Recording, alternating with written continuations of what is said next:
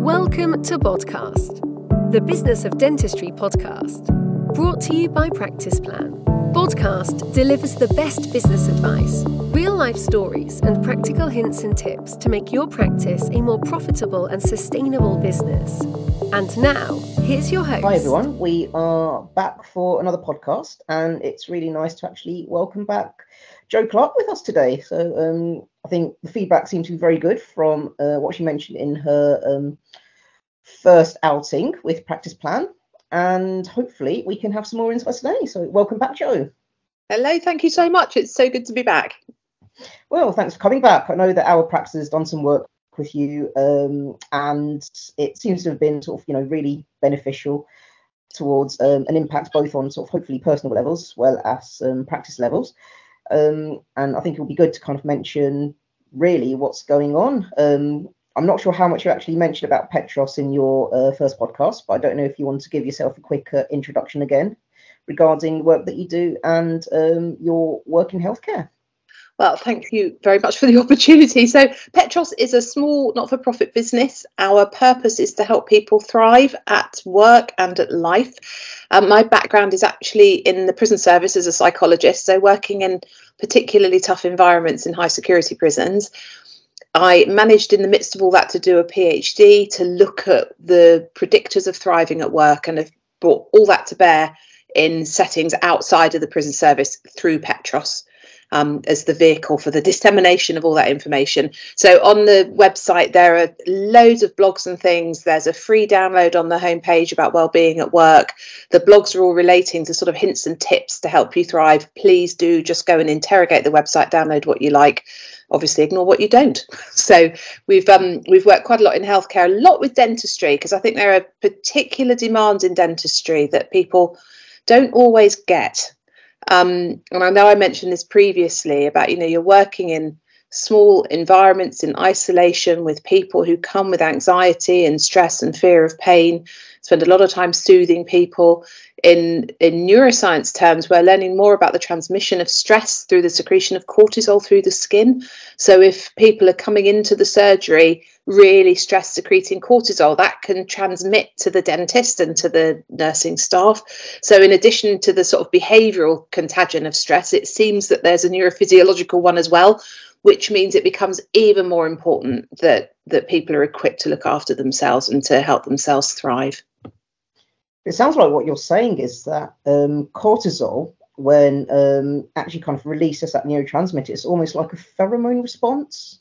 Except in the opposite way, because I think pheromones are meant to be quite nice, aren't they? so um, um, I don't know. I'm sure there's bad smells that go around as well. Oh, that's true. Actually, yes, I do remember from my time in prison service. But yes, yes I mean, but the point is, I think that it, there's actually a chemical transmission. That seems to be what the research is saying. So even if you yourself are not feeling particularly stressed, if you have stressed patients, we know that when people are stressed, they produce excess cortisol and therefore that might transmit. So it does become even more essential to be well equipped with the skills to not respond stressfully and to thrive at work. And is there such thing as the reverse, where there is some form of antagonist to cortisol, where if you're releasing that instead, can that then actually neurotransmit onto other people in your presence?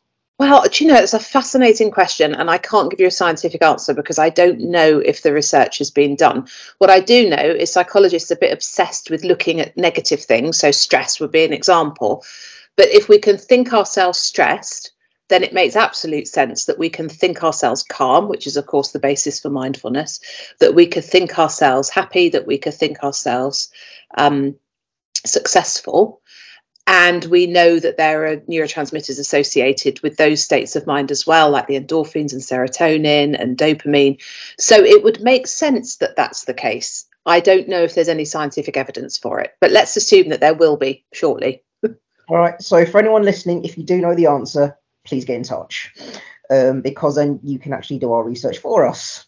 um, all right. So then I suppose if we're um, relating into this subject, I guess the best way to actually talk about um, this sort of cortisol and the responses to it is um, really resilience. Mm. Um, I guess people don't really always understand what resilience is. Are you able to explain it in um, to us? I will have a good go. I think over the last 10 15 years resilience has become a bit of a dirty word and i'll think i'll explain why in a moment but actually the term itself is about 500 years old and it comes from engineering. It's not even a psychological term but it refers to the amount of pressure that a material can take and then still reform to its original shape once that pressure's been removed. So you may remember um, i think two or three years ago we had a heat wave and all the railway lines buckled in the heat um, but when it cooled down, the railway lines just reformed to their original shape. They didn't need relaying. And that's because of the resilience of the steel that they're made of. I think it's steel. So the, the steel was able to reform to its original shape. So psychologists stole this term in the 1970s, thought, oh, that's a really good term to apply to people. Um, and then no one can agree a definition. so um, some people think it might be a, a something you're born with, and the research evidence would suggest that probably about a third of people are born naturally resilient. Happy to talk about that study, but I'll do it separately because it'll take a bit of time to explain. Um, some people believe it's a trait, some people believe it's variable over time, lots of people believe you can learn it. And it's interesting, I think, in currently the reason it's become a bit of a dirty word is is let me ask you the first things that come to your mind when you think about resilience? If I were to say to you, first words that come to your mind when you hear the term resilience, what about you, Hussein? What what comes to your mind? Um, well, I suppose resilience is something that people associate with actually being strong or um, not being needy. I suppose is a word for it, maybe. Yeah. Um, it's interesting that you mentioned that your study it says that there's a third of people that um, are naturally resilient anyway. Mm. Um, and I guess you do see that, um, and especially some, you know, somewhere like um, our practice where you've got, you know, 40 plus people there. Mm. And um, some of those people are actually very naturally resilient because no matter mm. what you throw at them, no matter what banter mm. it even might be, um, it literally just goes over them like water on a duck's back. Mm. then you get other people that will you know maybe take it not not take it the wrong way um, but they're maybe not wanting to engage in that kind of conversation on a regular basis mm. um, or that kind of context and that does make it um, something that you do have to kind of go off personalities a bit um, yeah with resilience you know as you said you know people do seem to associate it with um, that word strong or not being able to buckle under pressure mm. And when you mention that people can you know develop those skills um, it's not easy.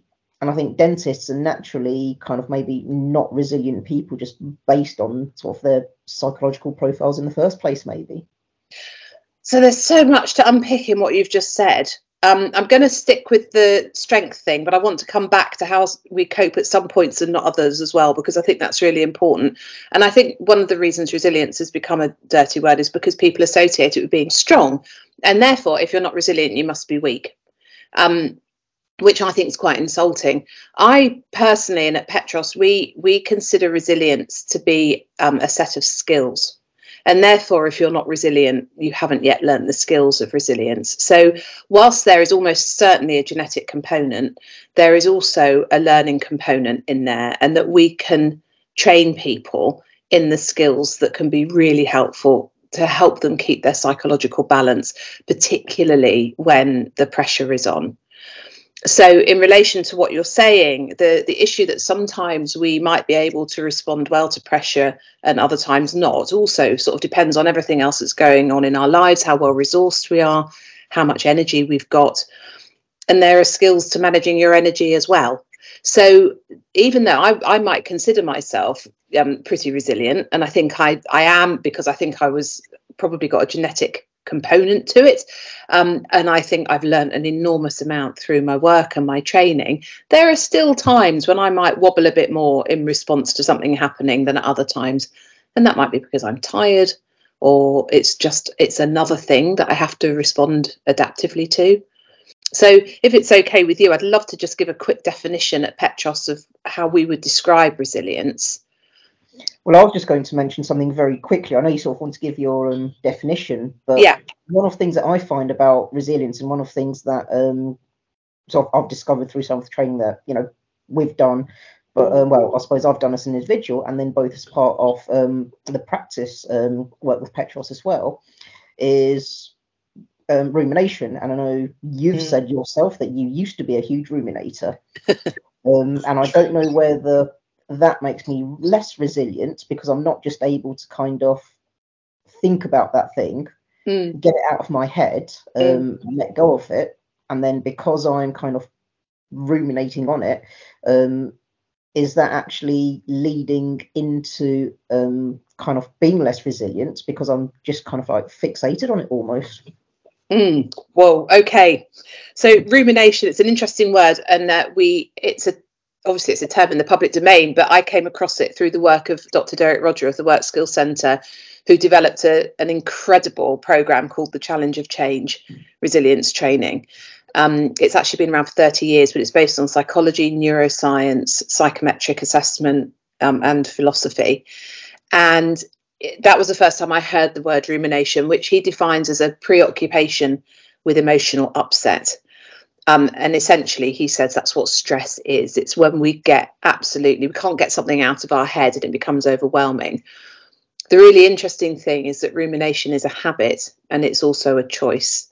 And while sometimes we feel like we can't get stuff out of our heads, um, with the right skills, you can bring your mind back to the present, you can control your attention um, you can detach and as you mentioned you can let go. So in in the challenge of change those are four steps to stress-free living. To wake up to control attention to detach and to let go. And the rumination is i mean i'm sure everyone can think of a time where something has happened in their lives and it's just got stuck in their head and they can't stop thinking about it. It might be a difficult conversation someone pulling out in front of you in the traffic an argument with your boss a difficulty in the family and it's just on your mind the whole time and it feels overwhelming. And life gives us plenty to ruminate about. It really does. And in fact in my view rumination is promoted in advertising because it sells stuff. You know, if you're worried about germs, you go out and buy Dettol, and Dettol, they'll probably sue me for this, but they play on that, the advertisers. Um, so, you know, we're in a society that creates worry, although essentially what that's about is trying to defend our sense of self and make ourselves feel a bit better. But that's that gets deep into the philosophy, won't go there today. But it's fascinating to to recognize that what goes on in our head is actually under our control and if we were uh, to wake up and what we mean by that is to to literally have your mind here now and in the previous podcast we talked about the lovely acronym win what's important now and giving your attention to that because if you're focused on that then your mind can't go off and make mischief worrying about other things um, so waking up controlling attention. And this is quite interesting when we think about mindfulness and you think, and I can hear Derek in my head saying, What is your mind full of? Well, your mind is full of attention. Your power is what you give it to. Um, if you give your attention to the ruminations in your head, you very quickly will probably feel like you're going out of your mind because it pushes you out of your mind. Um, but if you choose to use your attention for good. so to give your full attention to what's important now, it gives you an opportunity to let to then get a perspective of the stuff that's going on and to let go of it. It's obviously slightly more complicated than that, but I'd really recommend Derek's book, um, which is called um, work without stress. I nearly forgot then. Work without stress. Personally, I think it should be called live without stress, um, but it's aimed at the corporate market. So it's called Work Without Stress by Derek Roger and Nick Petrie. Really worth a read. I have to stick it into my um, shopping basket. Um, yes. A well-known online book retailer. Um, Other book retailers are available. Yeah, yeah. Done, it, done it the BBC way there. Um, um, so it sounds like what essentially is happening, um, or what the message is is almost to be more resilient is to be less stressful, which is easier said than done, because it I don't think it's kind of just able to simplify into that one tiny little sentence. Um. I suppose we can come back to that very quickly. I know you talk about control attention, um, and the nurses that I work with have noticed this all the time. Um, is that literally I will to get into sort of that zone for dentistry and to actually focus what I'm doing. I am pretty much talking myself through what's what I'm actually doing at each stage of maybe a treatment. Um, and I suppose patients find it reassuring because they actually know what's happening at the same time. Um, and the nurses have just, you know, seen me do it so many times now that they've practically just switched off to what's going on. Um, but because they know that that's that's what I'm doing and that's the way that I'm kind of focusing myself. Um, so I suppose you've sort of briefly mentioned about kind of becoming detached and letting go. But I guess, yeah, that very simple sentence of being more resilient is being less stressed.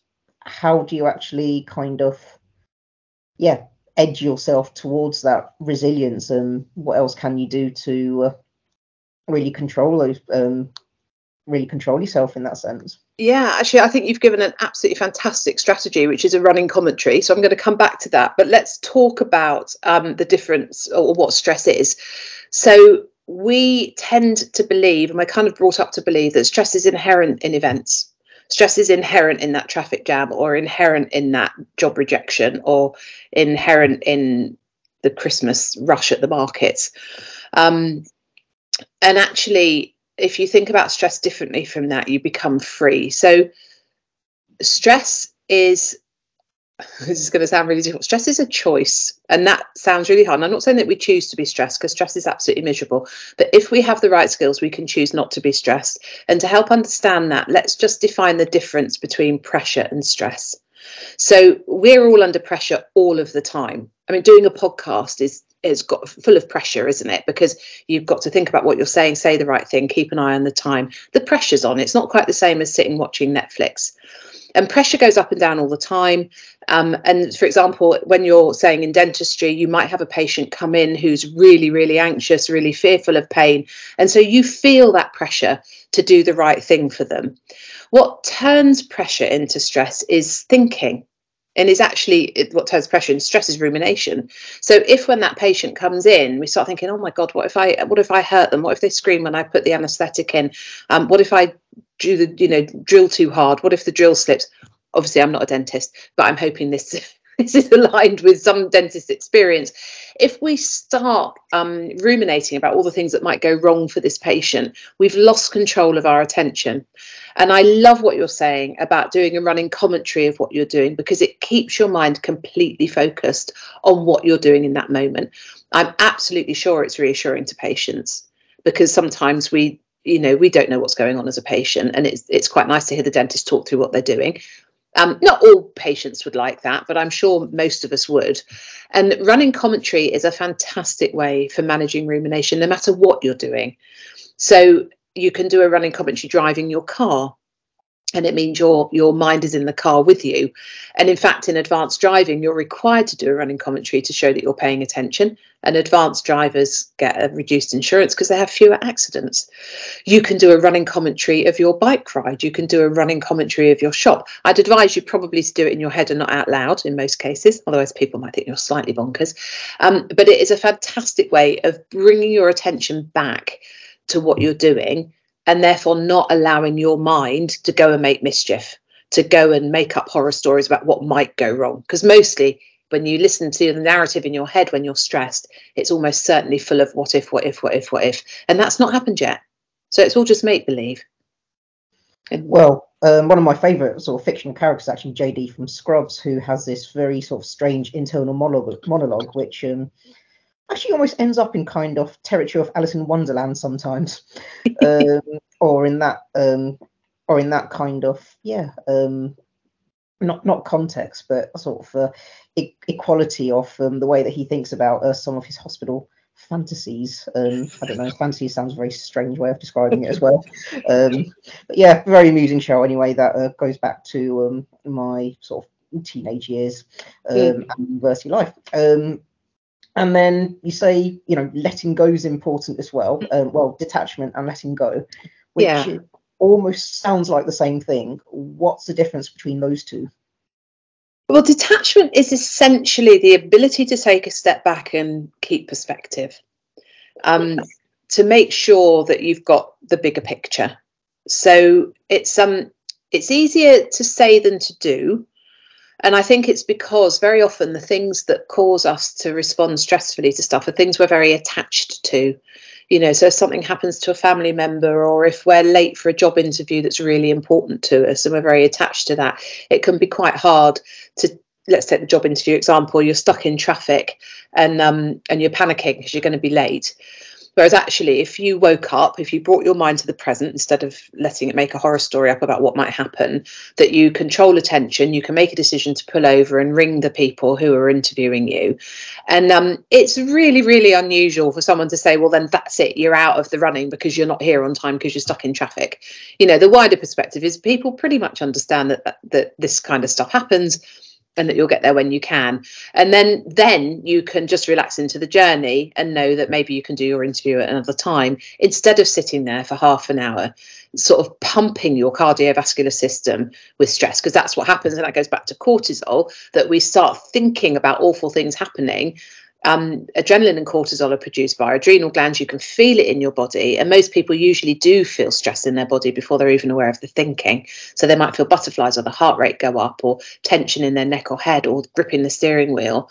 Um, adrenaline and cortisol, we can ease off the accelerator um, literally and metaphorically once we realise that actually there's nothing we can do about the traffic and no amount of ruminating about it is going to move it.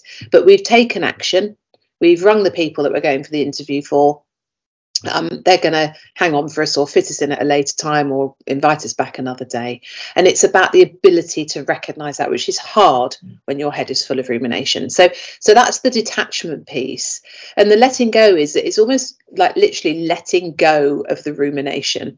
It's going, I don't need to do that because it's harmful, and rumination is very harmful. It's miserable, and it absolutely exhaust your cardiovascular system. So it's about being able to let go of the thinking that provokes and provokes that ruminative response. Well, you say that? Because one of the most frustrating things that I find is, um, especially when you're sort of showing patients or you're telling them it's like, you know, you need this treatment. Um, and a lot of the time, patients kind of go, well, it doesn't bother me. I'll just leave it alone, or I don't understand what I'm doing, or they'll kind of nod along. But then as soon as they've left the room, they've decided, not to actually do it. Um, and then I've kind of maybe not quite got detached from it because it frustrates me that mm. they're not listening to my professional advice. Um, mm-hmm. and I kind of do ruminate on that a bit. Mm-hmm. Um, the phrase I sort of have to tell myself is that because they're not my teeth, that's kind of like my only way of actually letting yeah. people go. Um, maybe it's again, it's easy to say when you haven't, you know, been through the experience of needing much dental work. Unfortunately, my parents haven't. Mm. Um, so I guess that is fortuitous in that sense, whereas there's other people who've kind of been through so much of it um, mm. that maybe they don't want more of it, or you know they are pain free, and that's all they're really bothered about. Everyone's kind of got different reasons for um, wanting to do something or not wanting to do something. Mm. Um, and I know letting go's not an easy thing, and I guess you do it kind of. There are there are certainly more ways that you have to do that, um, and you say become detached. Well there's certainly more ways that you're doing that throughout the day in different elements of dentistry mm. as well as just um, as well as just kind of maybe you know non-acceptance of treatment plans. Um so I guess sorry sorry Hussein. No it's right. I, I, guess there's a lot that that's been unpicked today. Um yeah. and it's something that i guess you're saying with dentistry um it is a very niche subject that patients don't understand and the public don't understand. Um and even you know th- there's a lot of people who kind of will sort of say yep we teach resilience or we teach well-being but without sort of having an awareness of that industry it's not actually possible to know what it is um, and i guess with something like petros because it's you know looking from the outside inwards mm. um, I think that makes a difference because you're not trying to react to situations as dentists, you're trying to react to situations as professionals to offer advice from a completely different perspective. Well, it's interesting when you're talking about um, maybe a patient isn't following a treatment plan and how frustrating that can be. And there is definitely a dentist personality. Um, that's been researched. And there is a tendency amongst dentists to strive for perfectionism. So we've got to take into account sort of personality variables as well. So it must be incredibly frustrating if you know that a certain course of treatment is is going to help a patient and they're refusing to take it i think that would potentially drive me mad which would be rumination but you're absolutely right in recognizing that people have to make their own decisions and that we cannot control what everyone else does. So the detachment piece is about enabling you to take that step back and not get overwrought and overwhelmed um, by a patient not following a treatment plan. And I know from, you know, a dear friend of mine who's a dentist who said, you know, one of the things that for him, he starts the day and he's looking at his list for the rest of the day. And if a patient's treatment takes a bit longer, he knows the list is being pushed back. And, and the preoccupation then becomes with the fact everything's going to be running late and patients going to get frustrated. And that can stop him then focusing on what's important now, which is the patient who's currently in the chair. So being able to keep your mind with you and not let it run ahead, to be able to recognize that you do your bit. The patient also has an investment in there, and the patient has to do their bit too, and that is their choice. And then to be able to let go of that residual feeling that might come with the day. And if we were to get into the philosophy of the challenge of change, what we're really talking about is a a sense of defending one's self. And I mean that in psychological, philosophical terms.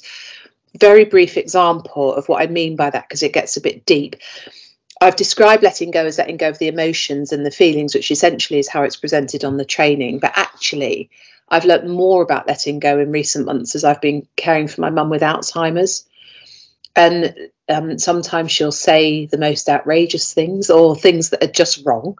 So she'll, for example, she'll say, "Oh, I haven't seen a doctor in 20 years." Then she's been at the surgery five times in the last three weeks, and that need to to put her right and to say, "No, no, no, mum, you've been to the doctor five times," letting go of that need in myself to put her straight because it's pointless, it's meaningless. She's got Alzheimer's, she can't remember anyway. Um, that really is what letting go is. So when we're talking about this in dentistry, that need to do the right things by your patients and to ensure that your patients do the right thing, you can't. And it's, you know, a patient's got autonomy. They've got to make their own decisions, as an example. So being able to let go of that need um, is hard. And when we go back to this idea about attachment and detachment, you know, you'll be very attached to your professional status, your professional um, skills, your ability to make patients better. And when they're not playing ball, that's probably why it feels so difficult. So, learning to wake up, control attention, detach, and let go can be really powerful in you as a dentist managing yourself in that scenario and not becoming overwhelmed with stress, which is just miserable. No, completely agree on that. Um, I guess we're sort of starting to uh, run short of time. We've actually gone over. Um, as oh, always, sorry. No, that's all right. It's always it tends to be me as well. We find too many things to uh, be relevant or useful. Um, I think what I'll do is I'll just finish very quickly on um, a tip that I actually learnt in um, foundation training. So we're going back uh, quite a way now. Um, also, I'm not a young dentist anymore, unfortunately, as the grey hair says. Um, but it was actually something that Kevin Lewis said um, on a presentation when I was at the Offices for Dental Protection while he was working there. And he said a very good tip was not to look at what you were doing the following day. And it's because we all have patients, you know, who we call heartsink patients, or we all have things that we maybe don't quite like doing as much as other procedures. And um, Kevin always sort of said, if you look at what you're going to be doing the following day, your mind is just going to be playing on those things. Um, and that is something that I've kind of done to, I don't know whether that's, or I've, I've tried to do anyway to sort of, you know, um, keep away from it. And I don't know whether that sits into detachment um, or letting go. Both. Um, one way or the other, it kind of just helps me to try and come home. And I know that, you know, I don't come home. I try and avoid doing whatever work I can or um, letters or thinking about things. I make sure that I've done every single kind of referral that I need to do for that day. I don't leave any sort of admin work behind and my notes are done. Um, so that then it's not playing on my mind on that evening as well, then thinking, right, I've got to go back the next morning um, and make sure, you know, I've done that that following day as well. Um, I sort of try and keep each, each day, if I can, as a fresh start. Excellent. Um, I don't know whether those are actually helpful tips to anyone or not but um, I don't know if you sort of there's anything that you'd like to finish with just to um, add into what we've talked about today, Jo. Um, no, really, all I'd like to say is if you find yourself feeling really stressed, try and take steps to resolve that either through reading, self help, talking, learning from colleagues. Lovely tips, Hussein. I really, I really agree with you. Um, um, but the stress is miserable, and no one wants to lead a stressful life. I think what we'll try and do, we'll see if we can try and um, put a link to the um, to that book um, to go sort of with yes. this um, podcast as well. So um, just very quickly, it was called Work Without Stress by Derek Roger and Nick Petrie. I'd literally forgotten the title already. That's how far I've gone. Um, so yeah, work without stress. Right, I'll uh, go and look it up and um, actually um, see what that's all about. All right. Well, thanks very much for joining us again, Jo. Pleasure. Hopefully, we can come back and discuss and unpick however many other psychological defects there are in the world of dentistry and its professionals, um, which I'm sure are numerous anyway, um, from your perspective. All right. Uh, thanks very much again. And hopefully, we shall be joining everybody at some point later on to discuss anything in particular. If there is anything that people do want, obviously, you know, do contact Practice Plan. Um, and if there is a specific topic or something that you do need help with, um, we'll see if we can actually focus on that as well. In the meantime, take a look at Petros, um, see what they offer, and if anything does um, sit out as you looking at it going, that could be beneficial, do feel free to contact Jo um, or Laura, who takes care of their own business affairs as well. Thanks again, everybody, and have a good Christmas and New Year. Bye. Bye.